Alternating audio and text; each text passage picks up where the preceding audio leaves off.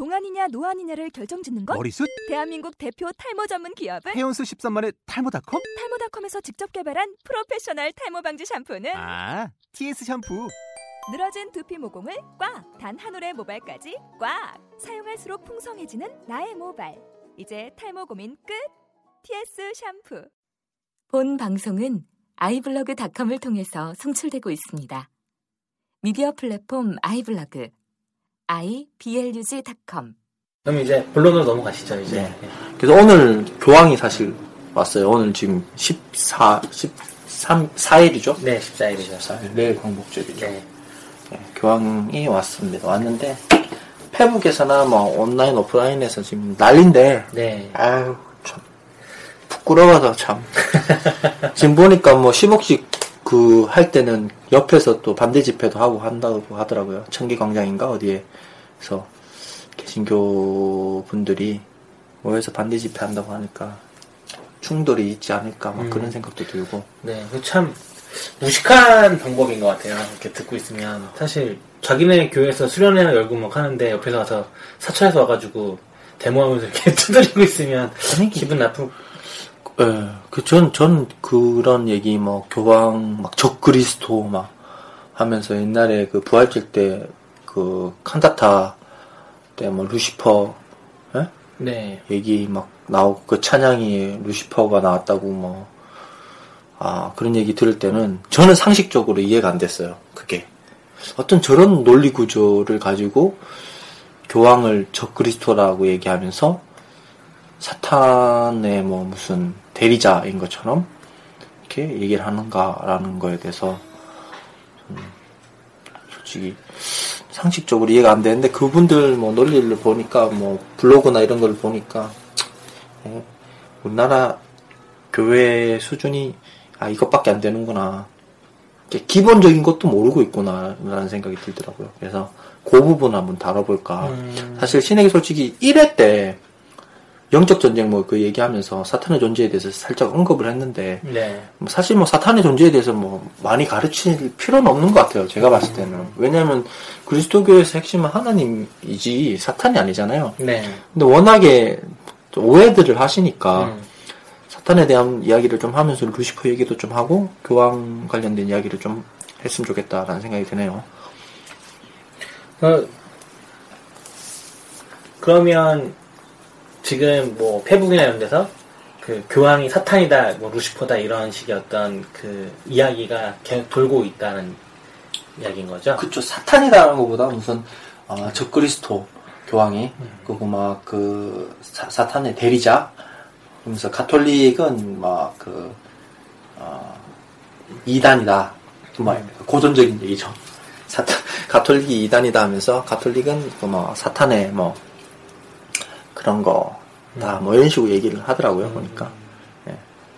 그래서 그 부분을 한번 어차피 교황이 온 김에 얘기를 좀 했으면 좋겠다 싶어요.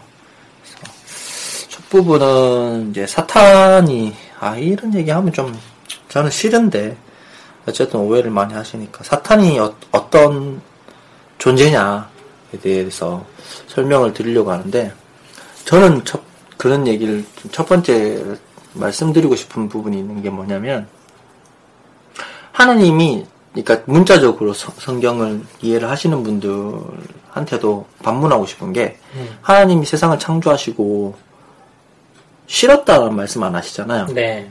좋았다 하시잖아요. 만족하시고. 예. 근데 사탄이란 존재가 있다면 하나님께서는 그러니까 이게 말이 안 되는 거죠. 사탄이라는 존재를 만드시고 그 존재를 좋다라고 생각하시진 않으셨을 거라는 생각이 들어요. 음, 예. 그래서 하나님이 창조하신 하나님 모든 것을 창조하셨으니까 하나님 본연 외에는 전부 다 예. 저 네, 예, 말씀하세요, 네. 사탄이란 존재는 없다라고 저는 생각해요. 첫 번째는 예.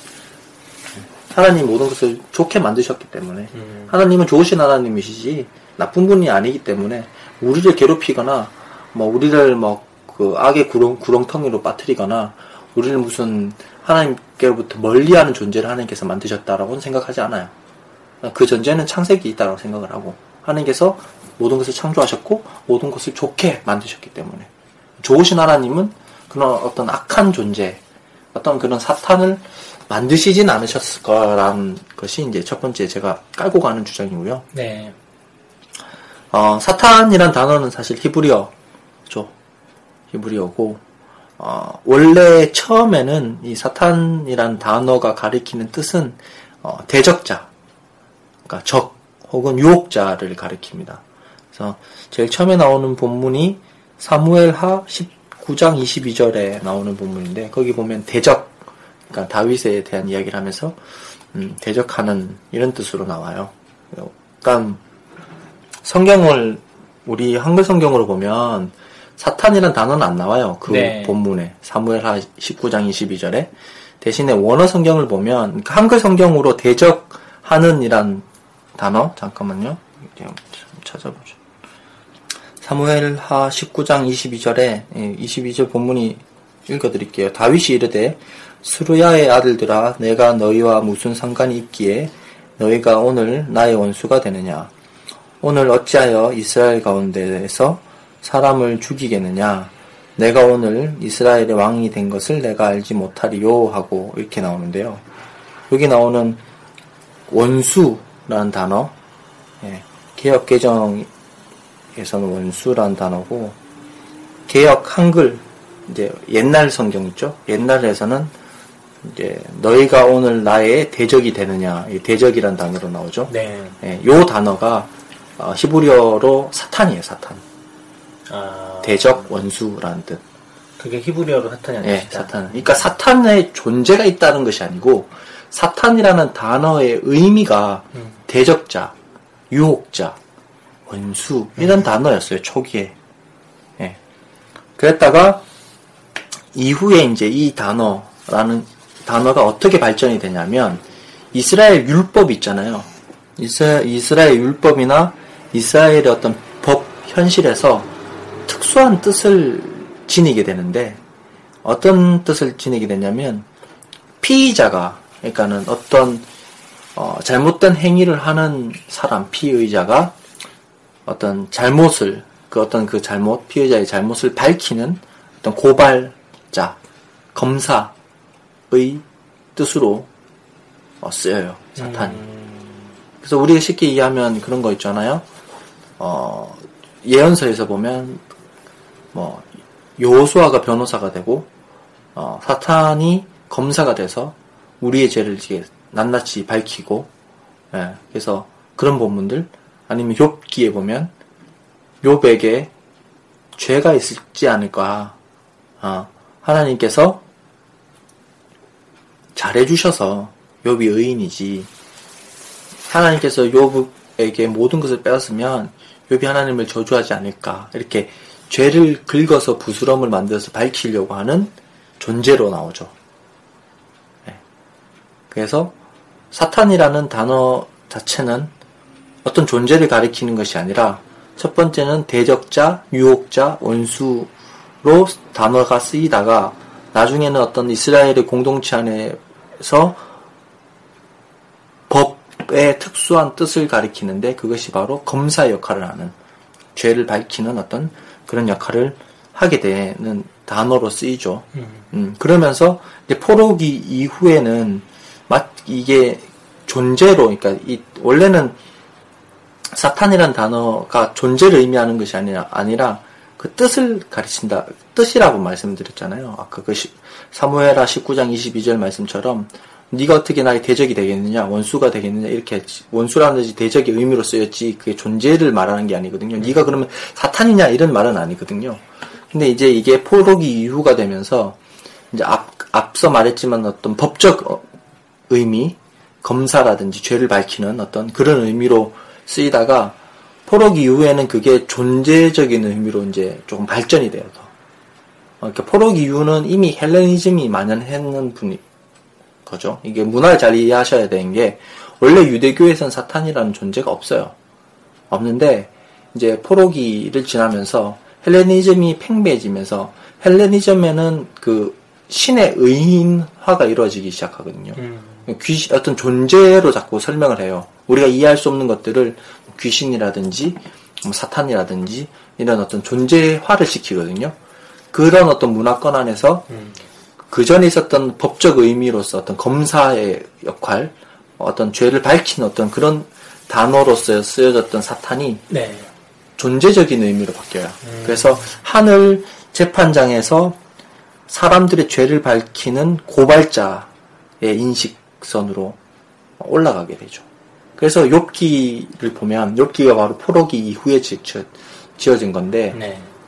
사탄이라는 단어가 계속 안 쓰이다가 네. 유일하게 구약의 성경에 사탄이라는 단어가 쓰이는 곳이 바로 욥기거든요. 네. 욥기는 헬레니즘적인 그 문화 안에서 형성된 책이에요. 그렇기 때문에 어, 존재화 돼 버렸죠. 음. 그리고 그 거기에 나오는 사탄은 그 의인이었던 욥의 죄를 밝히려고 하는 검사와 같은 역할을 하죠. 네. 이렇게 발전이 되는 거예요.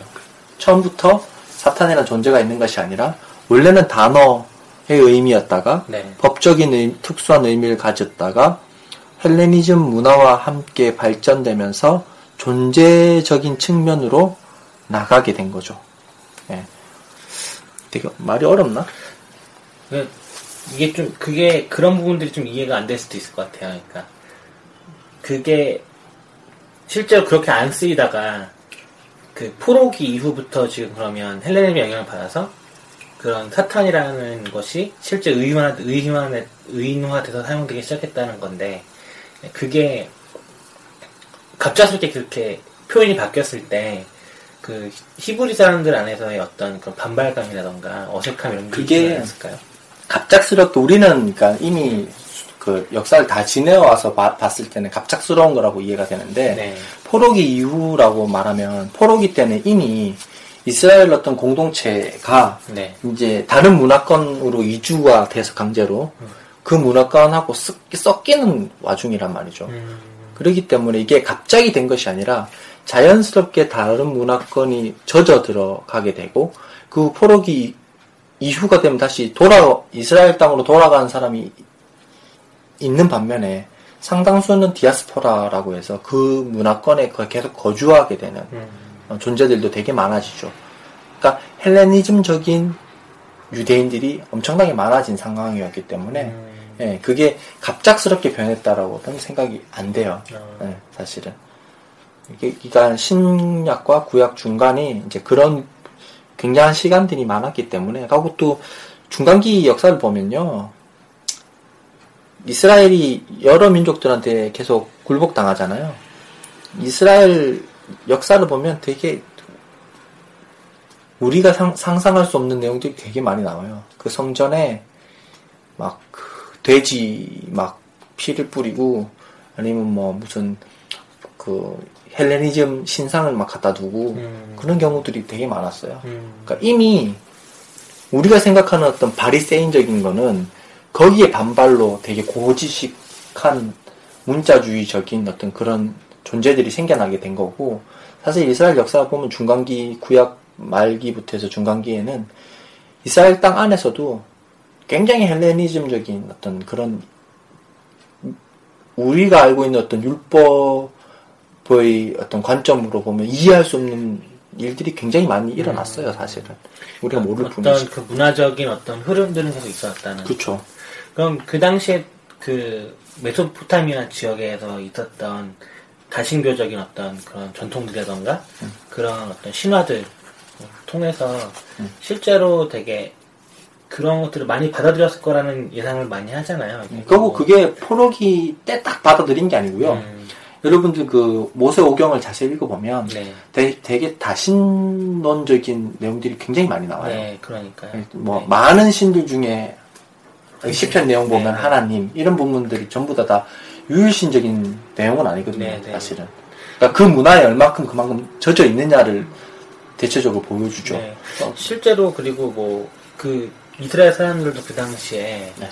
뭐 아세라더 아세라라던가 뭐그 바알. 바알 예, 그런 그 풍요의 신들을 섬겼었다라는 어떤 그런 기록들이 성경에서 나와 있는 걸 봐서는 한편으로 보자면 이스라엘 사람들도 이렇게 그 전통적으로 되게 다신론적이고 되게 그 의인화된 사탄이 아니라 되게 실제 존재하는 사탄으로서의 존재들을 그 그런 신앙들을 갖고 있고 그런 세계관으로 이해하고 성경을 기록하지 않았을까 싶은 그런 것들도 의심스러이 드는데 그런 걸 꼭 다 그렇다고 볼 수는 없다라고 말씀하시는 건가요? 그러면요? 그, 그니까 구약 네. 본문 보면 상당히 그런 얘기들이 많이 나고요.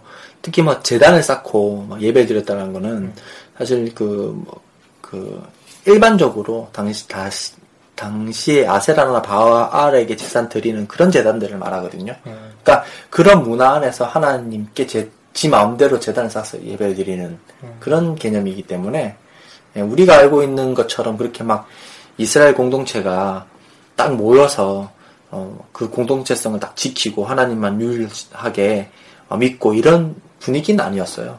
근데 다만 고유의 이스라엘 공동체성이 말하고 있는 어떤 악의 존재는 없었다라는 거예요. 음. 그게 외부에서 유입된 문화적인 개념이고 그것이 발전된 것이지, 예, 악의, 악, 악의 어떤 존재는 없었다는 거예요. 그래서 여러분 잘 아시겠지만 막 사울 이야기 보면 사울에게 악한 영이 들어갔다 이렇게 얘기를 하잖아요. 네, 네. 근데 그 악한 영 자- 자체가 사탄이라는 존재를 말하는 것이 아니라 하나님께서 그 버려진 사람, 하나님 뜻을 거부하고 개인의 이익과 개인의 기득을 누리려고 했던 사울에게 하나님이 원하시지 않는 마음을 주셨다라는 의미라는 거죠. 그게 존재가 아니라는 거예요. 우리는 존재로 이- 설명을 하면 굉장히 쉽게 이해가 돼버, 돼버리거든요. 네. 예. 근데 문제는 뭐냐면 존재가 있어버리면 나는 원래 되게 선한 것을 추구하려고 했는데 그 존재가 나를 방해했는 것처럼 돼버려요. 음. 그럼 뭐가 문제가 생기냐면 내 안에 악한 의도가 없, 없게 돼버리죠. 음. 예. 이게 모순이라는 거죠. 한국 교회 보면 성적인 문제를 일으키든지 돈의 문제를 일으키든지 그런 사람들이 다 하는 말들이 뭐냐면 네. 사탄의 어떤 뭐그 그 당, 당시에 그 정신을 못 차리고 사탄의 유혹에 빠져서 이렇게 얘기하잖아요. 네. 그 다 거짓말이잖아, 사실. 음. 사탄의 유혹이 사탄이 잘못한 게 아니고 네. 지들이 다 하고 싶었던 거예요, 그거는. 음. 왜 사탄 탓을 하냐 이 말이에요. 그러니까 존재를 얘기를 해버리면 네. 그 사람이 가지고 있는 악한 본성 자체를 덮어두는 게 돼버리죠. 음. 예. 그렇기 때문에 이 거- 성경 성서적으로 또 존재한다라고 말할 수 없는 부분들이 되게 많아요. 기록된 건 상관없이 그렇게 볼 수 있다는 거죠, 그러니까. 예, 예. 그러니까 존, 그러니까 이게 아 이거 설명이 되게 이렇게 길어져야 되는데 네. 중간에 이제 이런 얘기가 나오니까 되게 결론적인 얘기를 해야 되는데 네. 저 사탄은 존재하는 게 아니고 현상한다라고 음. 이게 결론적인 얘기예요. 네. 사탄이 존재한다라고 말하면 앞서 말했듯이 하나님께서 선한 것 외에 악한 것을 만드셨다는 개념이 되는 거- 돼버린 거고 또 하나는 존재해버리면 우리가 어떤 악한 의도를가 없이 그 존재에 의해서 우리가 사실 우리의 행동을 하는 것처럼. 네. 그러니까 우리 죄가 없어지는 거죠 사실은. 우리가 잘못한 것이 아니고 그 악한 존재에 의해서 어떤 잘못을 하게 되는 거니까. 사실 근데 우리 마음 가운데 그런 악한 마음이 이 생기거나 그런 것들은 사실 우리로부터 기인된 거거든요. 그래서 예를 들면 우울증 같은 거예요. 우울증은 존재하진 않잖아요. 네. 존재로서 있는 것이 아니고 현상하잖아요. 음. 그 현상에 의해서 사실은 어떻게 됩니까? 우울증에 의해서 사람이 죽기도 하잖아요 누군가를 죽이기도 하잖아요 음. 그것처럼 그 사탄이라는 존재는 없지만 충분히 현상할 수 있다는 거예요. 악이라는 것은 음. 우리로부터 기인해서 네, 그런 것들을 설명을 하려고 하는 거고. 네.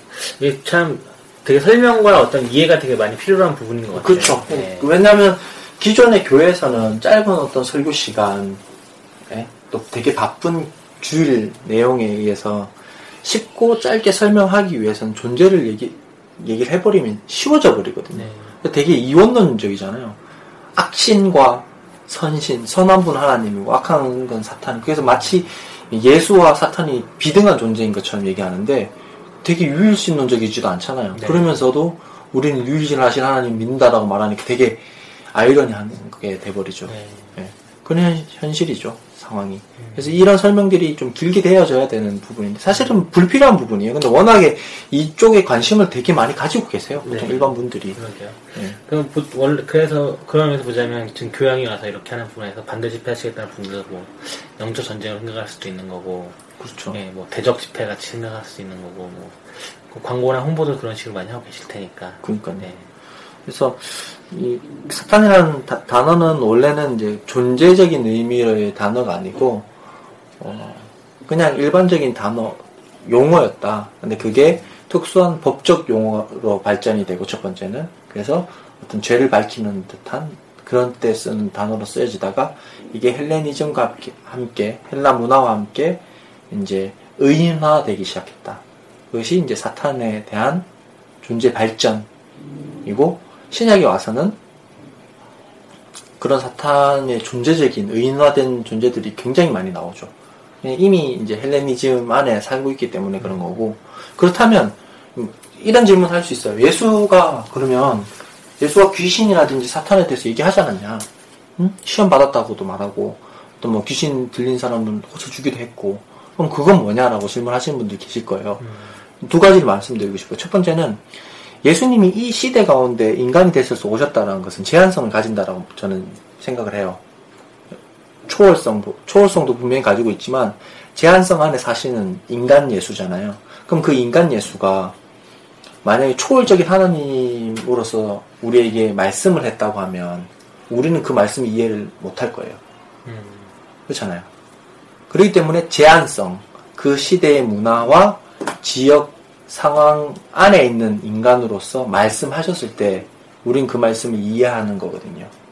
그게 오병이어의 말씀이 오병이어의 어떤 사건이라든지 아니면 팔복의 말씀이 다 그 시대 안에 제한적인 한 인간으로서의 말씀이란 말이죠. 음. 예, 그렇게 인식을 해야 돼요. 우리 보면 그러면 사탄에 대한 이야기, 귀신에 대한 이야기가 저는 이렇게 생각해요. 그 존재가 있어서 그렇게 얘기한 것이 아니라 우리가 쉽게 이해할 수 있는 그 시대적인 패러다임 안에 놓여 있기 때문에 그렇게 말씀하셨다라고 저는 생각을 해요. 네. 예. 왜냐, 지금은 이게 이제 두 번째 이유로 자연스럽게 가면서 말씀드리겠지만, 지금은 정신 분석학적인, 어떤 정신병적인, 예, 이런, 아니면 뭐 의학적인, 이런 것들이 굉장히 발전이 많이 됐잖아요. 그게 뭐, 발전된 게 2, 300명, 2, 300년이 안 됐어요, 사실. 네, 네. 그 안에 엄청난 발전이 일어났단 말이죠. 그래서 지금은 뭐 심리가 불안하거나 이러면은 뭐 조울증이네 뭐 어떤 이렇게 이게 어, 정신 분석학적으로 의학적으로 용어를 쓰면서 설명이 되잖아요. 그럼 그렇게 어, 조울증이야 얘기하면 상대방도 그렇게 이해, 를 하잖아요. 우울증이야 얘기하면 그 상대방도 이해를 하잖아요. 근데 그 이야기를 조선시대에 우리가 가서 고려시대에 가서 이 사람 우울증이야 얘기하면은 이해 못 하겠죠. 그게 뭐야?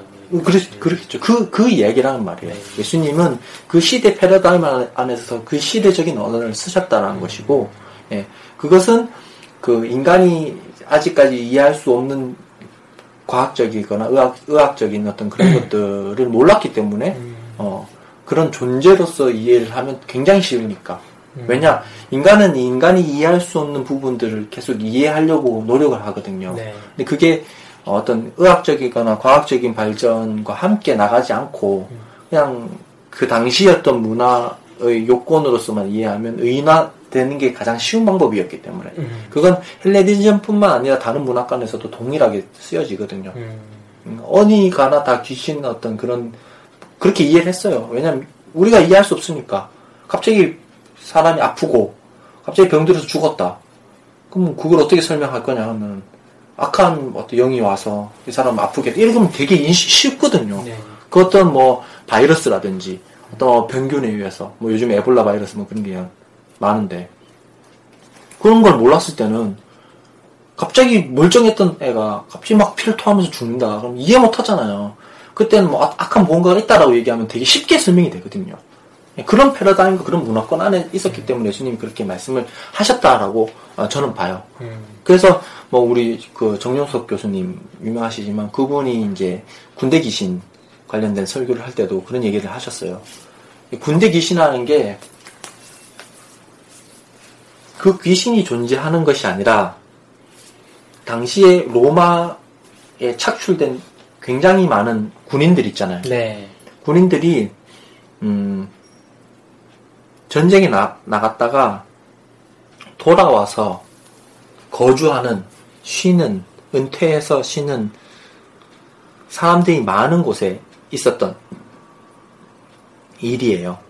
그래서 그 뉴스 같은 데 보면 알겠지만 뭐 아프가니스탄 전쟁이라든지 이라크 전쟁에 참여했던 미군들이 굉장히 정신병이 많이 들려서 이제 미국에서 돌아와서 어, 그 병적인 것 때문에 어, 예를 들어서 뭐 여러 가지 뭐 자살을 한다든가 아니면 뭐 총질을 한다거나 외상 스트레스 같은 예, 거. 그런 것들이 굉장히 많다는 걸 우리가 많이 뉴스로 접했잖아요. 당시에 로마 시대 때도 그런 사람들이 있었다는 거예요. 음. 예, 이그 정용석 교수님이 말씀하신 본, 본, 본 문이 그런 얘기예요. 그 군대 귀신이라는 것- 것이 귀신이 그 안에 많은 것이 아니라 예, 그런 사람이 하나님 을 만나고 예수 그리스도를 만나서 그것으로부터 자유하게 되는 음. 본문이란 거예요. 근데 2000년 전에 그 시대 패러다임과 그 시대에 살았던 사람들은 그것을 그렇게밖에 설, 명을 할 수밖에 없었기 때문에 음. 그렇게 설명했다는 거죠. 성경 자체가 하나님의 말씀을 그대로 어, 적어놓은 것이 아니라 한 인간이 뭐 여러 인- 저자들이 하나님의 말씀을 가지고 자신의 패러다임과 자신의 어떤 지식과 지혜의 반경 안에서 기록하는 것이기 때문에 그렇게 기록할 수밖에 없었다라고 말하는 거죠. 네. 실제로 그 뭐 그런 거나 마찬가지 약간 뭐 바이러스 그런 얘기했지만 뭐 우리나라에도 금태도 들고 애들 나면 달러도 네, 문제 들고 고추, 예, 뭐 신세가 건들지 못하도록 네, 그팥 뿌리고 뭐 예. 이런 것들, 소금 뿌리고. 예, 그것이 이제 그 아이를 사람이 자꾸 건들면 애가 금방 죽는다는 걸 경험적으로 알고 그러면 이제 아까 했던 대로 뭐 다른 거 설명할 것이 없으니까 귀신이 쓰인다던가 그러니까 의식화를 만드는 거죠. 네. 그러니까 애, 애를 많이 만지거나 이러면은 뭐 병균이나 이런 것들이 들어와서 죽을 수도 있으니까 네. 그걸 이제 문화적으로 굉장한 경험을 의해서 아, 이러면 위험하다는 걸 아는데 그거를 의식화시킴으로써 차단을 시켜서 예, 네. 그것을 하면 안 된다는 것을 보여주는 거죠. 예. 그럼 사람들이 쉽게 이해하고 받아들이려면 거기에 이제 그것이 이제 그런 걸 막아준다고 하면 사람 출입을 막고 음. 가면 뭐 그애한테 안 좋은 일이 생긴다던가 뭐 귀신이 쓰인다 이런 식으로 해서 그걸 막 차단해서 음. 그 당시엔 그렇게 이해해서 그렇게 그쵸. 표현했던 것들을 그렇죠. 지금에 와서는 전부 다 이제 어떤 병적인 것으로 병리학적인 예, 하나도 좀다 이해할 수 있고 설명할 수 있게 됐을 때 예. 그 의식들은 되게 무의미해지고 실제로 그것들이 하지 않아도 되는 실제로 이제 다 상식이 되어버린 어떤 그런 시대 속에서 이제 또 살 때는 그것들이 필요가 없는 근데 우리는 말씀하신 것대로 좀 들어보자면 성경에서 말씀하고 있는 것들이기 때문에 고지고대로 들어야 한다는 이유를 가지고 그렇죠. 예, 변화하고 그 당시 이해랑 그 당시 아니면 그 당시 상황적인 걸 이해하지 못하고 그대로 가져와서 이해하고 그걸 지금도 그대로 적용시키려고 한다는 거죠. 근데 중요한 건요. 네. 이, 이, 그렇게 이해하는 사람들이 가지고 있는 단점이 뭐냐면, 음. 자기가 필요한 것에서만 문자적이란 거예요. 음, 성경에 보면 창세기, 제가 제일 처음에 말씀드렸지만, 창세기서에 하나님께서 모든 것을 창조하시고 좋았다 하셨잖아요. 근데 악한 존재를 창조했다라고 저는 생각하지 않거든요. 그러니까 가치들을 바라봐야 된다는 거예요. 왜 그, 거기서는 문자적으로 이해하지 않고, 요 부분, 귀신이 있다는 그 부분만 문자적으로 이해를 하냐, 이 말인 거죠. 동일한 가치들을 바라봐야 되는데, 가치들을 바라보지 않는 것이 문제고, 아, 그렇다면 또 이런 질문 하실 수 있을 거예요. 그러면 우리가 이해할 수 없는 초자연적인 일들, 예? 보면 뭐 귀신 들려서 막, 막 엑소- 엑소시즘 귀신 들린 네. 엑소시즘 하고, 또 뭐, 실질적으로 가톨릭에 이제 그런 신부들이 인정했다고 계시고, 네. 어, 계신, 그럼 그거 어떻게 설명할 거냐. 음, 자, 그거는 이렇게 생각하시면 돼요. 그런 일들이 있다라고 해서 그런 존재가 있다라고 생각하면 안 된다는 거예요. 저는. 음, 제가 아까 말씀드렸지만 사탄이, 사탄이. 존재하진 않지만 현상할 수 있어요. 음, 우리로부터 기인되는 거죠. 현상되는 거죠. 음, 그러니까 저는 이렇게 생각합니다. 우리가 이해되지 못하는 것은 이해되지 못하는 걸로 둬야 되는데 사람들이 자꾸 우리가 이걸 답을 알려고 하다 보니까 이 존재가 있는 것처럼 인식을 한단 말이죠.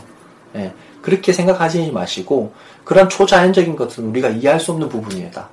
그건 빈 공간을 두- 두셔야 되는 거고 충분히 우리가 우리 인간 자체가 어떠한 존재인지는 아직도 다 바-. 모르잖아요. 음, 그렇기 때문에 우리가 우리로부터 어떤 그 어떤 악한 마음이라든지 어떤 그런 것들이 현상하게 되면 우리의 모습 자체도 우리가 지금 이- 생각하고 있는 어떤 인간의 본연 모습보다도 더 다른 어떤 모습으로 나올지 모르, 모른 다는 거죠. 음. 그렇게 봤을 때, 그 초자연적인 것으로 그냥 두시라. 음. 예, 그걸 존재한다라고 말, 말씀하시지 마셨으면 좋겠다는 생각이 들어요. 존재를 만드는 순간, 우리는 뭐, 그렇잖아요. 유일신적인 것도 안 되게 돼버리고, 교리학, 교리적으로는.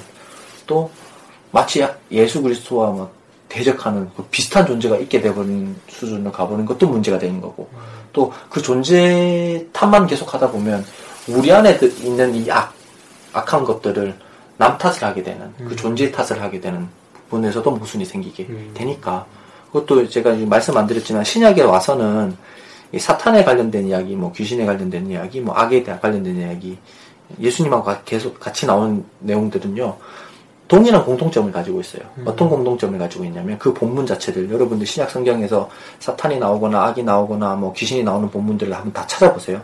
동일한 패턴을 가지는데 어떤 패턴을 가지냐면 그 본문 자체는 그 귀신이나 악이나 사탄을 존재한다는 것을 말하고 있는 것이 아니라 예수 그리스도가 어떤 분이신지를 설명하기 위한 본문으로 나와요. 다. 동일해요. 예수 그리스도는 하나님이시고 우리를 위해서 죽으시고 다시 부활하시고 우리를 악에서부터 구원해 주시는 구원자이시다.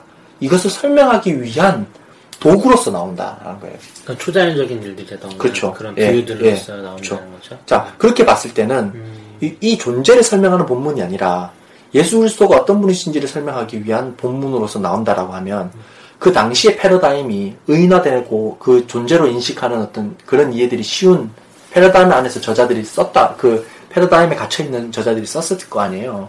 그럼 그게 존재를 말하고 있는 확률은 더 떨어지는 거죠. 예. 사실 실제로 아까 말씀했지만 그런 문자를 받아들이신 분들이 또 성경 무한 어떤 성경에 나온 거 무호하기 때문에라는 어떤 이유들을 더 많이 내시기도 하거든요. 그렇게 봤을 때는 또 그러니까 성경을 무호하다라고 생각하시는 분들은 네. 예수가 하나님이시고 유일하신 하나님을 엄청나게 믿으시는 분들이잖아요. 그렇죠. 그럼 그네들이 말하는 그 존재가 있다라고 하면 문자적으로 음. 그럼 이- 당신들은 유일하신 하나님 믿는 게 아닌데 음, 유일하신 하나님을 믿지만 아니죠. 아니 그러니까 자기들 여러 여러 시- 여러 시- 여러 신들 중에 네. 하나님을 믿는 거죠. 음. 그렇게 얘기를 하자면 그러니까 범신론이나 다신론이 돼버리는 거죠. 그 사람들 근데 그 사람들은 그렇게 해서 유일하신 하나님을 믿는다는 게 한 분이신 하나님 하나님이 여러 명이 아니라 하나이신 하나님을 믿는 거가 유일신을 믿는 거라고 생각할 수도 있거든요. 한 분 아니시잖아요. 그러니까 그, 그러니까 그분이 세 분 하나님이신 한 분이시라는 걸 믿는 걸 유일신 사상으로 생각하시는 분들이 많이 계시거든요. 네, 그게 아니라 네. 신은 하나, 한 분, 하- 하나님밖에 없다라는 것이 유일신적인 네. 거잖아요. 사탄이란 존재가 있으면, 네. 존재 자체가 우리처럼 어떤 피조물이라서 뭐, 이런 강아지나 고양이나 이런 수준이 아니잖아요. 네. 그네들이 문자적으로 받아들이는 네. 존재는. 초자, 초자연적인 초, 존재입니다. 초자연적인 존재고, 네. 그 존재는 예수 그- 그리스도와 거의 비등한 존재로 인식한단 말이죠. 그 순간, 갖고 있는 네, 그 순간, 그, 그 문자적으로 믿는 분들은 유일하신 하나님을 믿는 게 아니게 된다는 거죠. 음, 예. 모순점이 있다. 그렇죠. 모순점이 있죠. 이건 하지만 그들은 그 머릿속에서 이- 이해하고 있는 것들은 모순, 모순적이지 않다라고 이해하고 있는데. 그렇죠. 그러니까 자기 합리화죠, 결국은. 음. 자기 합리화를 계속 하고 있는 거죠. 근데 저는 이게 되게 위험하다고 생각을 하고요. 이건 교리적으로나 역사적으로나 성서의 어떤 가치를, 가치, 성서에서 말하고 있는 가치를 봐서나 다 안 맞아요. 사탄이 존재한다는 건. 음, 네. 그리고 또 이 단어라는, 사탄이라는 단어의 어떤 발전 상황도 그래, 그렇고. 음, 네.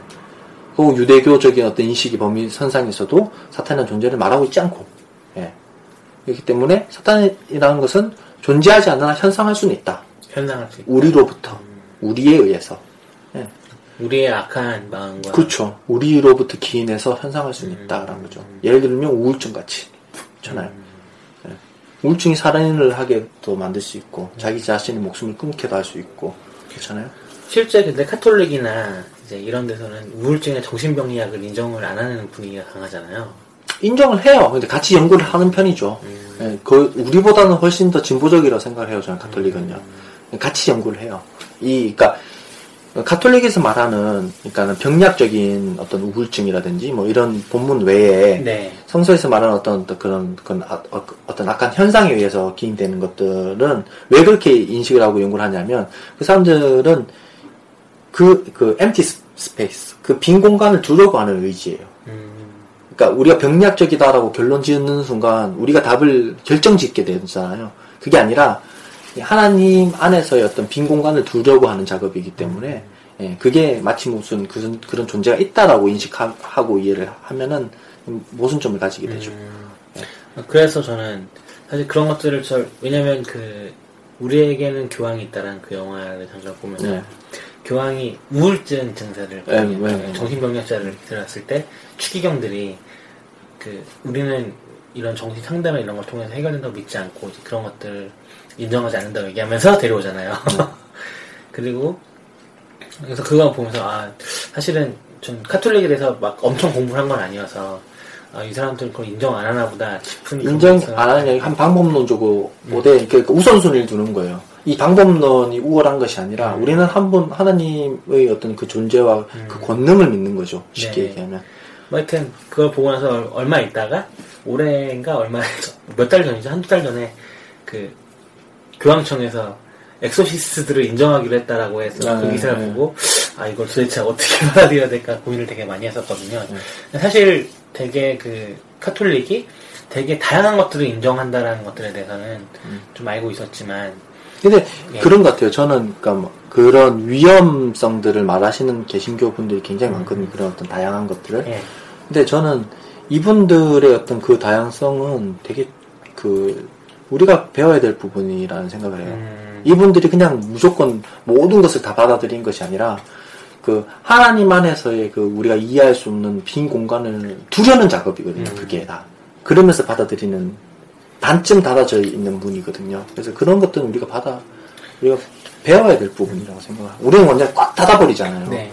예, 그 말은 꽉 닫아버리면 우리가 이미 답을 내리고 있다는 거거든. 음. 하나님의 뜻이 아니라 우리의 뜻으로 답을 내려놓고 지금 행동을 한다는 거기 때문에 음. 위험할 수 있거든요. 근데 가톨릭은 그런 부분에 대해서 굉장히 열려져 있죠. 네. 네. 그럼 카톨릭에서 말할 그 요새 뭐 페이스북에 있다는 그 얘기하고 있다는 그 교황이 계명성이라는 네. 표현을 사용한다는 그건 어떤 의미가 좀 있는 건가요? 루시퍼 얘기요. 네. 이제 그것도 이제, 이제 설명을 드려야 되는데 사탄하고 비슷해요. 당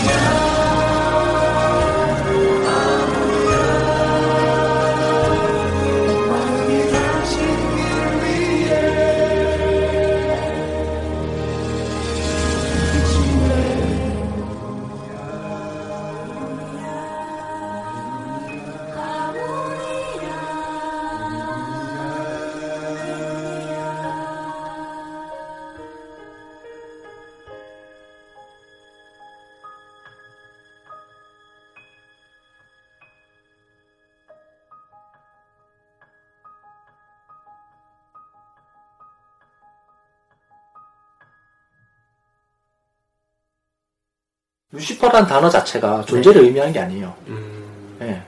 존재를 얘기하는 게 아니에요. 사탄이 처음에 대적이라든지 원수나 유혹하는 어떤 그런 의미로 단어가 쓰였다고 하- 하듯이 루시퍼 자체도 그러니까 존재로서 의 의미가 아니고 예, 제가 여기 준비를 했는데 뭐냐면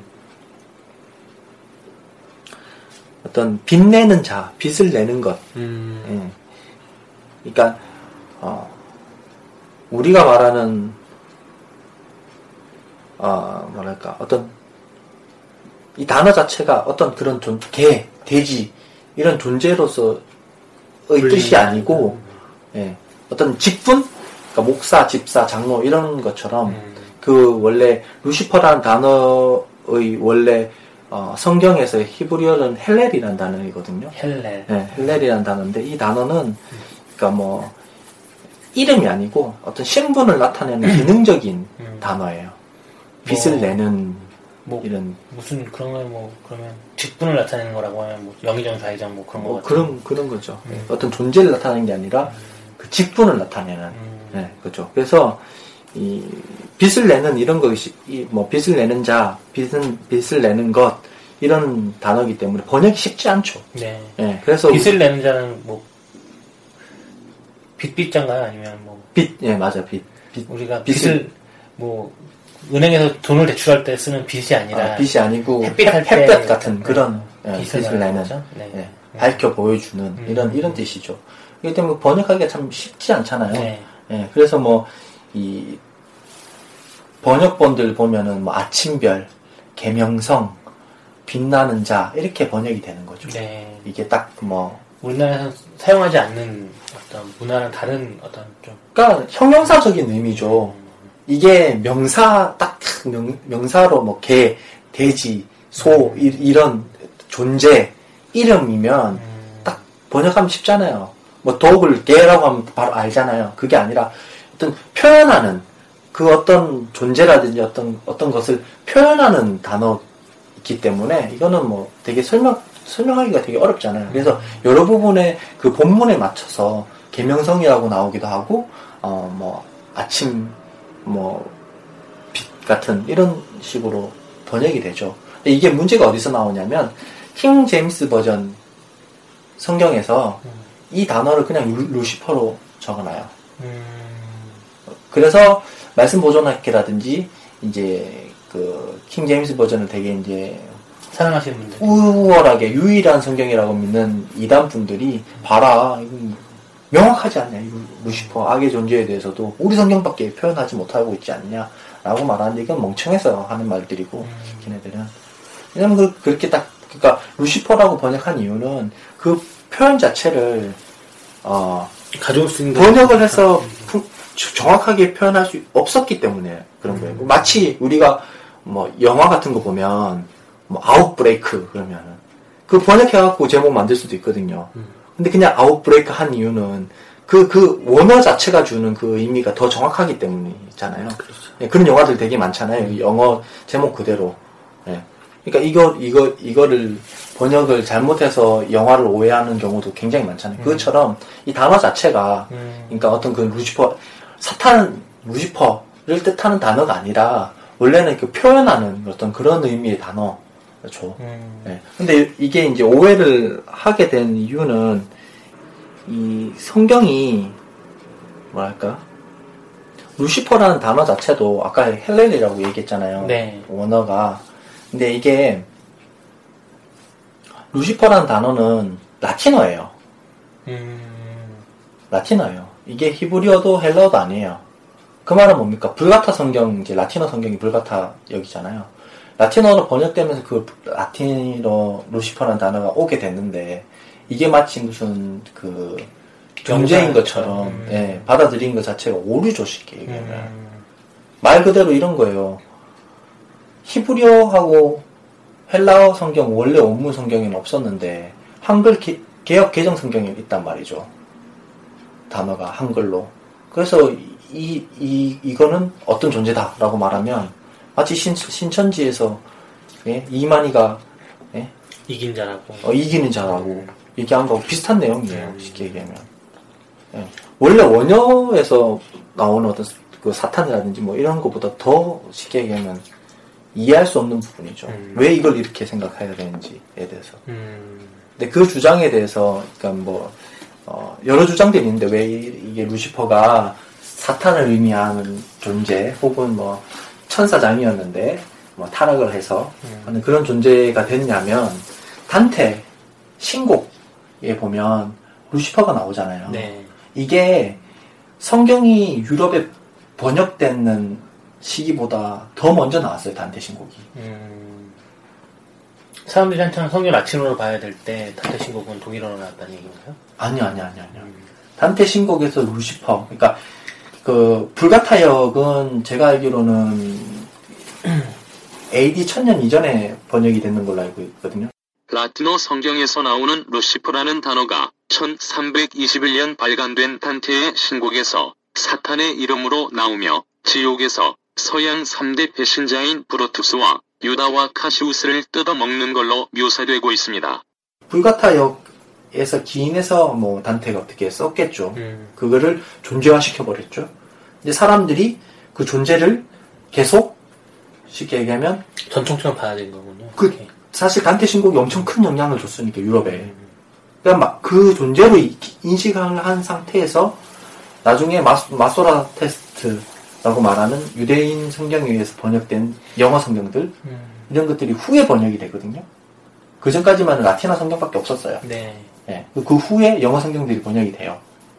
그 뭐 독일어 성경, 종교개혁을 통해서 독일어 성경이 번역이 되니까 이미 단테 신곡 때문에 루시퍼라는 존재를 문화적으로 몇백 년 동안 인식하고 있는 상황에서 번역되어 왔기 때문에 그 다음에 뭐 영어 번역이라니 독어 번- 번역이라 번역이 돼버려서 이미 그 단어는 그, 그 인식으로 돼버린 거죠.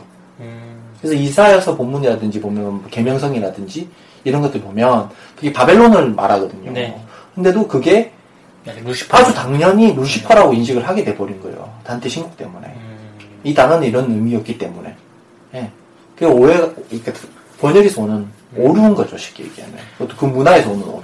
위대한 문화작품이 끼친 그쵸. 영향이 예. 큰 영향이네요. 아, 그쵸. 예. 그래서, 이, 이런 번역들이 잘못된 게 굉장히 많은 게, 이 불가타역에 보면, 어떤 것, 구약에 보면, 모세가, 어, 하나님을 만나잖아요. 만나고 나서, 빛이 나잖아요. 네. 뭐 그래서 손수건을 가리잖아요. 손수건을 가리는데 이게 번역이 잘못돼요 단어가. 음, 그래서 라틴어 성경에 보면 뿔 뿔이라고 번역이 돼요. 이게. 그래서 여러분들 그, 그 그리스나 이런 데 가면 모세상을 보면 뿔이 나 있어요. 지금 제가 번역의 위험성을 지금 얘기하고 있는 거예요. 이거하고 똑같은 거예요. 쉽게 얘기하면. 번역이라든지 문화에서 오는 잘못된 인식들이 굉장히 큰 영향을 준 거죠. 그리고 또한 가지 제가 뭐, 이 신행 솔직히 해서 몇 번 말씀드렸지만, 그 중국 성경으로 번역이 될 때, 뭐 중국 사람들이, 그러니까 우리나라는 사- 사실 기독교가 굉장히 빨리 많이 이렇게 전파가 됐지만, 중국은 전파가, 경교가 들- 들어온 지 한참 됐는데도 불구하고 뿌리 내리지 못했잖아요. 네. 왜 뿌리 내리지 못했느냐에 대한 주장들이 굉장히 많은데 그 중에 한 가지 주장이 뭐냐면 그 민족 자체가 종교성을 그렇게 뭐 대단히 가지고 있는 민족이 아니다라는 것도 있지만 번역을 할 때 하나님이란 단어를 옥황 상제라고 번역해요. 상제라고 번역을 했어요. 그러니까 하나님이 가지고 있는 어떤 그 개념들 있죠. 사랑하시고 우리를 돌봐주시고 지켜주시는 무- 물론 구약에는 무선 하나님의 본문도 있겠지만 근데 번역되어 있는 단어가 상제이기 때문에 중국 사람들이 받아들이는 하나님은 굉장히 무서운 굉장히 무서운 하나님이죠. 심판하고 지옥 예, 예, 던지는. 예. 그래서 영향을 끼치지 지 못한 것이 아닐까라는 주장이 있어요. 음, 예. 그러니까 제가 뭘 말하고 있냐면 단어라는 것 자체가 어떤 언어에 의해서 번역이 되거나 표현이 되어질 때 굉장히 많은 오해들을 불러일으킨다는 거죠. 그 중에 하나, 그 문화라든지 어, 언어에 대한 오해로 가지게 된 게- 가장 대표적인 단어가 이 루시퍼라는 단어이다는 거예요. 음, 그럼 이제 이해가 쉽죠? 이 사탄하고도 되게 비- 연관이 되죠. 네. 예. 사실은 우리나라에서 루시퍼 있고 사탄이니까. 그러니까요. 네. 그러니까요. 실제로 우리나라에서 이 그 악한 세력에 대한 개념도는 루시퍼로서 이제 그 네. 대표되는 수장이 있고 그 밑에 이제 뭐 어떤 장급의 네. 어떤 악령들이 있고 그 밑에 잡신 잡귀신들이 있는 어떤 그런 개념으로 이해를 굉장히 많이 하고 있어서 그것들에 대해서 뭐 내쫓는 사역을 하신다던가 이런 분들이 그런 것들이 사실 우리나라에서 부흥 집회를 하거나 어떤 신명 대부흥회 이런 걸 하면 사실 그런 분들이 오셔서 그런 내용의 것들을 가지고 기도하게 하시고 뭐 사역하시고 이러시면서 그, 많이 더 퍼져 있지 않을까 생각이 들기도 하는데 그 칼바르트, 제가 칼바르트 굉장히 좋아하는데, 네. 칼바르트가 그런 어떤 그 영적인 것에도 굉장히 심취를 많이 했었고 음. 영향을 굉- 굉장히 많이 받, 받았어요. 음. 브루마르트라든지 아마 뭐 투르나이젠이라든지 음, 이런 분들 영향을 좀 받았거든요. 근데 지금 기억이 안 나는데 음, 그런 어떤 그 영적인 일들 있죠. 귀신 막 쫓겨나고 이런 것들. 그런 그러면 그 부흥 강사가 보면 예수 그리스도의 이름으로 이 사탄아 물러가라. 그래서 병이 낫고 그럼 그건 뭐 어떻게 된 거냐 이렇게 음. 질문하시는 분들이 계실 수 네네. 있단 말이죠. 우리나라에서 많이 예, 네, 예. 외국에서도 그러니까 어, 그거에 대해서 말씀드리자면 뭐냐면 그것은 그 존재가 있어서 말하는 것이 아니라 그러니까 그 존재가 있어서 그 존재가 떠나가는 것이 아니고 그 하나님의 절대적인 어떤 힘 음, 하나님 모든 것을 창조하신 하나님 하나님 됨 그것을 그것의 영향이라고 저는 봐요. 음, 예. 현상하는 거라 생각 말씀드렸잖아요. 내 안에 현상되는 그런 모든 것들이 하나님의 주권 안에서는 사실 다 사라지는 일들이란 말이죠. 왜냐하면 예수 그리스도의 사역이 그랬으니까. 그 예수님의 사역을 위임받은 우리 역시도 어, 그러한 능력이 있을 수 있죠. 하- 예수, 예수 그리스도를 믿는 믿음에 의해서. 예. 그런 개념으로 이해를 하셔야지 그 존재가 있는데 뭐 사탄아 물러가라 이래서 물러갔다 이렇게 생각하시면 너무 음, 단순한 거고 또 이 뭐 그 교황이 그 부활절 부활절 칸타, 칸타타 때 교황이 부활절 칸타타 때뭐 계명성 루시퍼 뭐 찬양을 했다 이가지고 뭐 떠드는 분들 계신데 여러분은 차, 그 찬송가 88장 좋아하잖아요. 어떤 찬양이죠? 예? 어떤 찬양? 주는 뭐지? 그쵸? 88장? 예. 저산 밑에 백합 빛나는 새벽별. 그죠? 좀 가사가 다 생각이 안내 나는데. 진정 사모하는 네, 내 진정 사모하는 친구가 대신 주는 예수님은 아름다워라. 네. 네. 이찬양. 이찬양이 왜 어떤 걸까요? 거기 나오는 새벽별이 루시퍼잖아요. 아, 어, 예수님을 아름다워라. 산 밑에 백합하여 빛나는 새벽별. 네. 이게 그거예요. 모닝스타. 음, 이게 이사, 이- 이게 이 루시퍼 이 단어에서 나온 본문이에요. 음, 예. 그럼 우리가 이걸 되게 좋아하잖아요. 네, 그럼 좋아요. 뭐다 루시퍼 찬양하는 거예요, 네. 그러면. 이 교회 전통이에요, 사실. 음, 이 새벽별 있잖아요. 빛나는, 되게 얘기 있잖아요. 루시퍼라는 단어 자체가 빛나는 자, 빛내는 이라는 뜻- 뜻이잖아요. 신약에서는 이 단어가 예수 그리스도를 뜻해요. 음, 구약에서는 바벨론을 뜻하는 단어로 쓰이, 쓰이긴 하지만, 이게 이제 그 이사야서 본문에서는 앞뒤 문맥상 예, 빛을 잃어버린, 그래서 그 바벨론을 뜻하는 본문이지만, 그 루시퍼라는 단어 자체는 빛을 내는 이런 그런 단어잖아요. 그래서 신약에서는 이 단어가 어, 예수 그리스도를 호칭하는 단어로 굉장히 많이 쓰여요. 음, 예, 그러면 그 루시퍼 뭐 얘기하면서 교황이 뭐 적그리스도다 사탄을 뭐 찬양했다 이렇게 얘기하는 분들 찬, 찬송가 88장 부르면서 왜 그거에 대한 회개 안 하십니까? 그렇잖아요. 음, 신약에서는 예수 그리스도를 뜻해요. 예. 이- 그런 분들은 교회 전통이나 교회 역사를 전혀 모르는 거죠. 음, 예. 신약 시대 때, 예수 그리스도 시대 때, 예수를 호칭하거나 예수님의 영광을 돌리는, 어, 본문에서 예수님은 빛나는 분이잖아요. 빛이잖아요, 우리의. 예. 그렇게 설명하고 그렇게 표현했어요. 근데 그런, 어, 기초적인 교회의 어떤 전통이나 역사나 이런 것들을 전혀 모- 모르고 그냥 단순히 루시퍼! 그러면 사탄! 그러면 사탄을 찬양했다! 교황이 이렇게 하는 구조 자체가 되게 무식한 구조죠, 이거는. 음. 이거보다 무식한 구조는 없죠, 사실. 음, 참, 그, 뭐랄까, 그, 한국 교회에서 가르쳐 주지 않는 교회사에 나오는 어떤 또, 그런 무지이기도 하고, 우리가 그 번역 성경만 보고, 언어 성경을 거의 볼 수 없는, 사실 목사님들도 그러시지만, 대부분의 사람들이. 이게, 이거, 이게, 네. 번역 성경, 뭐 원어 성경 뭐 이렇게 얘기하지만, 네. 이 부, 이건 이 부분도 아닌 거예요. 음, 사실 한글 성경에는, 네. 이 보면은 뭐 욥기라든지, 아니면 뭐, 뭐, 베드로 후서라든지, 루시퍼 단어가 나오는 본문 있잖아요. 네. 제가 한번 읽어드릴게요. 베드로 후서 1장 19절, 제가 한글로 읽을 테니까 여기 루시퍼 있는지 한번 보세요. 네. 또 우리에게는 더 확실한 예언이 있어 어두운 데를 비추는 등불과 같으니 날이 새어 샛별이 너희 마음에 터- 떠오르기까지 너희가 이것을 주의하는 것이 옳으니라. 없잖아요 루시퍼라는 단어가. 음, 근데 여기에 불가타 역에는 네. 이 샛별이라는 단어가 루시퍼예요. 네. 근데 신약 성경에는 이 샛별이라는 단어가 예수 그리스도를 뜻하거든요. 음.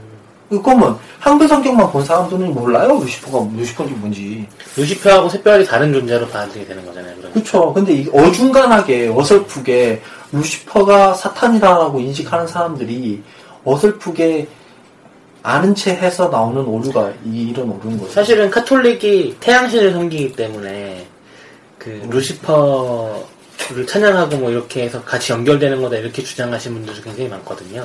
그 태양신 얘기가 그거 아니에요. 네. 그 공인 됐을 때 네 네. 예, 황제가 네, 네. 태양신을 섬기는 그 날을 네. 예수님이 태어난 날인가? 네, 뭐, 어쩌, 그, 태양신을 섬기던, 네, 그 태어난 날로 12월 해서 25일이 네, 그러니까 네. 예수님이 태어난 날은 언젠지 모르죠. 아무도 모르죠. 네, 모르는데 그거를 어, 예수님이 태어난 게 중 그 이건 이게 좀 기독론적인 얘기인데 네. 어, 게- 제정한 이유가 있어요. 음, 왜냐하면 당시만 해도 이 그 콘스탄틴 황제가 네. 이걸 공인할 당시만 해도 기독론의 논쟁이 굉장히 심했을 때예요. 네. 기독론의 논쟁이란 건 뭡니까? 제가 기독론 시간에 말씀드렸지만 예수가 하나님이냐, 예수가 인간이냐라는 논쟁이잖아요. 네. 그렇기 때문에 예수님이 인간이면 예수님이 언제 태어났는지가 되게 중요한 거예요. 음, 그 바- 반신반인이냐, 뭐 영적이냐, 홀령이냐 이렇게 오해를 하고 이단들이 굉장히 많았으니까 예수님이 네. 인간으로 오셨다면 예수님이 언제 태어나셨는지도 되게 중요한 거예요. 그래서 교회 전통에 의해서 그냥 이것을 12월 25일로 제정을 한 것이지 이 뭐 태양신 뭐 어쩌고 저쩌고 원래. 뭐 예전에는 그, 교황 이런 어떤 국교가 되기 전 로마 국교가 되기 전에는 1월 6일에 생겼을 뭐 네. 예, 한- 근데 동방 종교회하고 서방 카톨릭하고 이, 그게 다 날짜가 다를 네, 거예요. 네. 예. 그리고 그 또 태양신 그 얘기하면서 하는 어떤 교황의 지팡이 같은 그런 거에 그 태양 모양이 제국대기에 이렇게 있는 그런 걸 가지고 실제로 근데 이런 주장하는 사람들 되게 웃긴 건 태양신이 루시퍼라고 얘기를 하거든요 또 이렇게 그러니까 되게 사실은 말도 안 되는 어떤 그런 것들이 전부 다 껴 맞춰져 있는 어떤 그러니까 결론을 내놓고 네. 루시퍼가 사탄이다. 음. 이렇게 결론을 내놓고 루시퍼가 빛나는 이런 뜻이니까 이게 이런 거야. 아, 음. 태양 빛나니까 이렇게 이- 이런 이 결론을 내놓고 쫙 맞추는 거죠, 사실. 네. 그 그분들이 가지고 있는 모순점은 교회 역사나 전통을 전혀 모른다는 거죠. 되게 심각한 어떤 역사를 역사를 모르기 때문에 어쩌면 지금 한국 교회가 교회사를 모르기 때문에 또 무너지고 있는 부- 부분들도 있겠네요. 어떤 분이 그 그런 글 쓰셨거든요. 이렇게 그 로마 카톨릭에서 프로테스탄, 프로테스탄트에서 나온 개신교잖아요. 잘못된 거에서 나왔다라고 얘기하고 있는데 그 실제로 그 이제 우리가 카톨릭을 또 어떻게 봐야 될까에 궁금해하시는 분 되게 많을 것 같아요. 뭐 교황이 루시퍼가 아닌 건 확실해졌었으니까. 왜냐면 교, 그 로마 카톨릭을 그럼 이웃 종교로 볼 것인지 아니면 이웃 종교 같은 종교죠. 음, 저는 같은 종교인데 교회론이 다른 것밖에 없다고 생각을 해요. 음. 이제 기독론이 끝나면 기독론은 가톨릭이나 개신교나 동일합니다. 음, 동일한데 교회론이 차이가 있어요. 이 교회론 할때 굉장히 재미난 것들이 많이 많이 나올 텐데 음. 그 부분을 얘기할 텐데 기대를 좀 해주시고요. 음. 언제가 될지 모르겠지만 교회론의 차이지 이건 뭐 다른 종교가 아니고요. 음. 같은 한 하나님을 어, 믿는데 이제 교회론의 차이에서 우리는 좀 다른 거예요. 음, 그리고 또, 뭐, 개신교 자체가, 예, 프로테스탄트 자체라는 단어가 저항하다라는 뜻이잖아요. 네.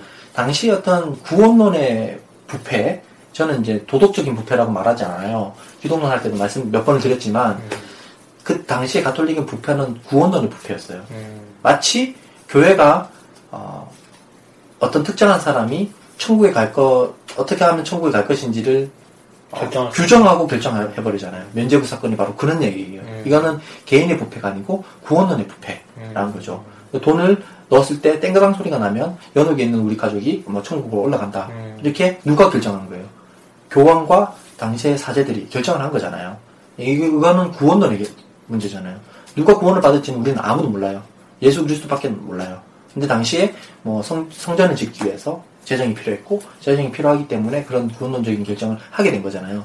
거기서 이제 저항한 것이 루터란 거죠. 루터가 99개조 반박문을 썼는데 그 99개조 반박문이 동일하게 말하고 있는 것이 뭐냐면 구원의 주체는 예수 그리스도다.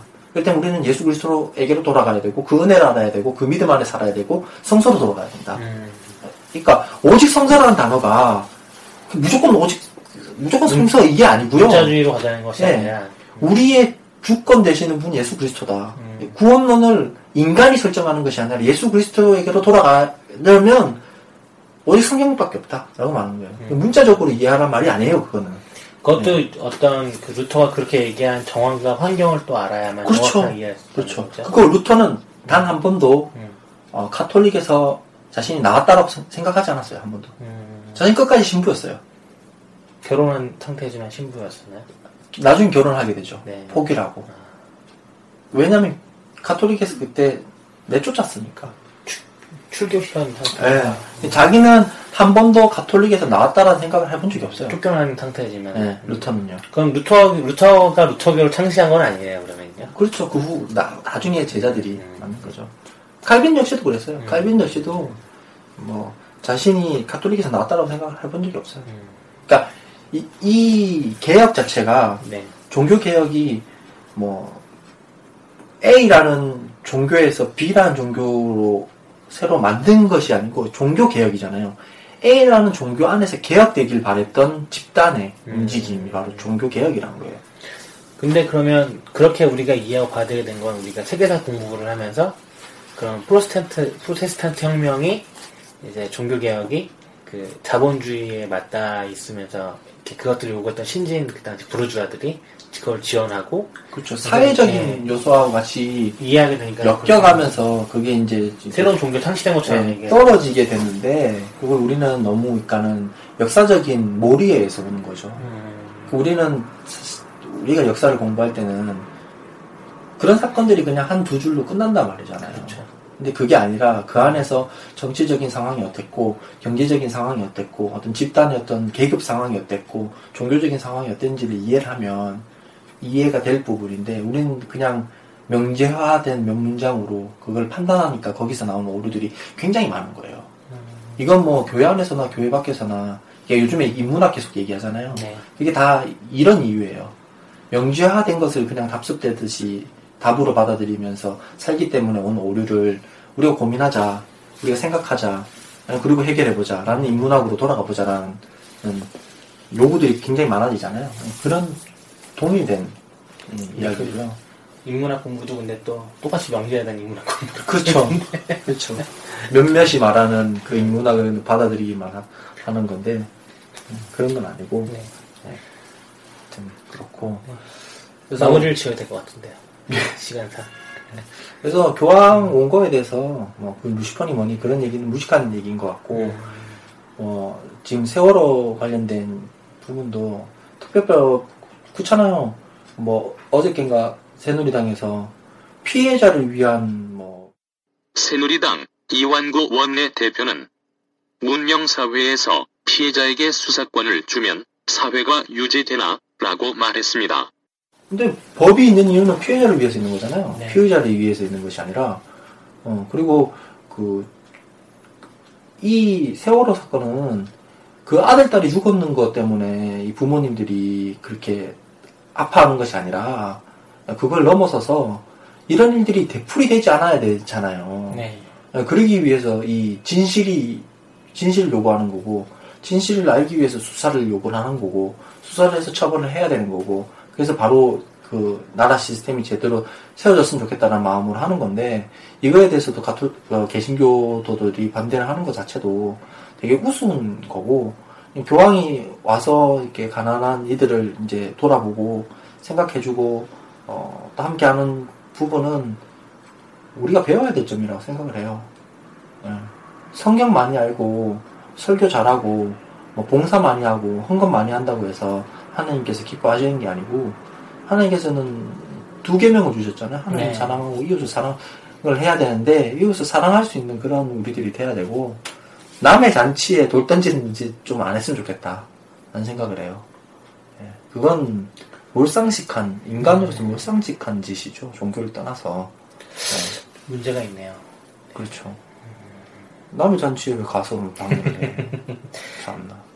예, 근데 뭐 많은 사람들이 박 대통령이 교황 방문한 네. 걸또 이용해서 뭔가 하려고 하고 있기 때문에 또 지지하고 지원하고 있잖아요 겉으로는 그러다 보니까 개신교가 거기 섭섭해서 그러는 거 아니냐부터 해서 얘기가 아. 별거에 나 섭섭해. 별거에. 이제까지 저- 이 정치에 빌붙어서 얼마나 많은 것을 갖고 왔는데.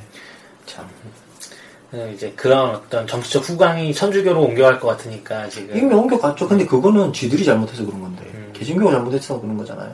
쓸데없는 거 얘기하고, 뭐, 통도사, 뭐, 옆부터 해서 뭐, 땅 밟게 하고.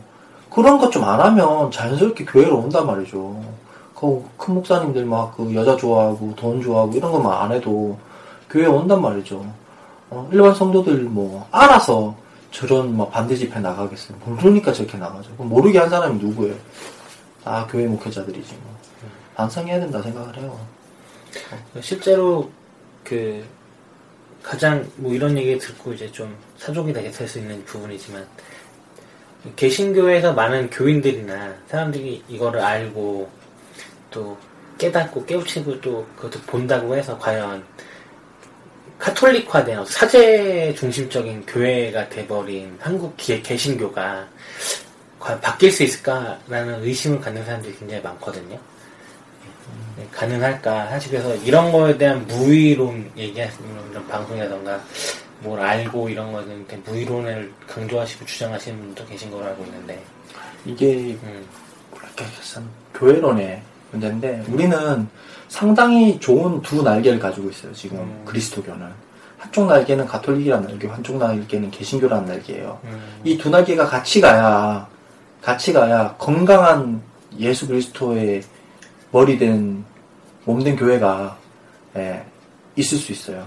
어느 한쪽이 어느 한쪽을 없애버리거나 무시하게 되면 둘 다 부패하게 될 수밖에 없는 구조예요. 교회론 자체가. 음. 그렇기 때문에 뭐 저는 그래요. 교황이 그러니까 교황이나 가톨릭의 지금 요즘에 행동들을 보면서 그 교리가 바르고 교리가 맞고 그 뭐 가톨릭이 막 좋고 교회 교회론이 올바라서가 아니고 그 사람들이 얼마나 삶에 가까이 가느냐를 바라봤으면 좋겠고 어, 우리도 교회에서 개신교가 좀 교회에서 나왔으면 좋겠다라는 생각을 많이 해요. 교회 안에서만 있지 말고 삶 속에서 그런 어떤 교회됨, 그리스도인됨을 좀 살아갔으면 좋겠다. 그- 그게 중요한 것 같아요. 그 가톨릭의 모습을 보면서 그걸 좀 배웠으면 좋겠다 라는 생각을 해요. 예. 그거 외에는 뭐 사실 가톨릭도 욕할 거 많아요. 뭐, 뭐 성모 승, 승천이라든지 이런 것들 아니면 뭐 교황 무 무론이라든지 음. 교황 문제가 없고 뭐 이런 얘기들 이런 것들은 잘못된 부분이 굉장히 있습니다. 있기 때문에 이제 뭐 그런 것들을 비판하려면 비판해야지 어, 뭐 뜬금없이 뭐 교회 전통도 모르고 역사도 모르고 뜬금없이 루시퍼라 그러면서 얘기하는 거는 건 아닌 것 같고 네. 교황에 대한 무호 이런 것들은 사실 한국 교회에서도 계속 똑같이 되고 있잖아요. 네. 담임 목사님 무호론이 실질적으로 담, 담임 목사가 모호하잖아요 지금 뭐 네, 상황이 사실 성교, 설교 말씀 그 자체에서는 틀린 말씀을 잘못된 말씀을 전하더라도 거기 비춰서 우리가 하나님 말씀을 깨달으면 된다는 어떤 주장들로 덮이는 경우도 굉장히 많이 있고 네. 그래서 뭐 그냥 그래요. 남 비판하기 전에 우리 내부로 좀 생각을 했으면 좋겠다. 음. 우리 자신의 문제를 좀 생각을 했으면 좋겠다. 그렇게 생각이 들어요. 그래서 아무튼 교황 환영하고 이 교황이 온 걸 통해서 새로 가족들이 좀 희망을 좀 가졌으면 좋겠고 해결이 됐으면 좋겠다 싶어요. 이렇게 하면 교황에게 바랄 수밖에 없는 목회자 마음이 참 씁쓸, 씁쓸 하네요, 진짜. 씁- 진짜 씁쓸해요. 또 교황이 온다고 해결될 문제는 아니, 아니기 때문에 그러니까요. 네. 좀 경각심을 가지겠죠, 네. 정치권에서. 사실 서툴러 덮으려 했었던 이유는 교황이라기보다는 교황에 따라서 올 외신들이 그렇죠. 들어서 있을 수 네, 있으니까 해외 밖으로 나가는 음. 어떤 그런 것들 때문에 그렇고. 또, 어, 반은 또, 국내 여론도 그렇죠. 음. 이때까지 국내 여론은 다 덮여져 있었잖아요. 다 덮었잖아요. 상황을. 네. 기사 내용이 안 나오도록. 근데 이 일 때문에 덧붙여서 유족이나 이런 음. 분들이 방송이, 예, 봐. 방송이 부각되는 것도 원하지 않, 않기도 할 거야, 아마. 여러 가지 의미가 있는 것 같고. 어쨌든 오늘 방송은 뭐, 이렇습니다. 그래서 루시퍼, 뭐, 교황까지 말고요 교황처럼 반에 반이라 좀 살아봤으면 좋겠다 싶어요. 음. 좀 소탈하게. 지금의 교황 같은 네, 교황같이 그렇게. 네, 전 세계적으로 지금의 교황이 칭찬받는 이유가 있긴 있을 것 같은 생각이 많이 드네요 네. 사람답게 살면 되는 것 같아요. 제가 봤을 때는. 자기의 자리에 연연하지 말고, 자기의 어떤 직분에 연연하지 말고, 한 인간으로서 예수 그리스도 앞에 정말, 음, 우리는 은혜 받아서 주님 안에서 그리스도인 되고 아들 됐잖아요. 네. 그렇기 때문에 좀 겸손해지고, 겸손한 마음으로 주위를 돌아보면, 우리가 바라봐야 되고, 우리가 생각해야 될 분들이 굉장히 많이 있다는 거를 좀 아셨으면 좋겠다라는 생각을 합니다. 수고하셨습니다 네. 수고하셨습니다.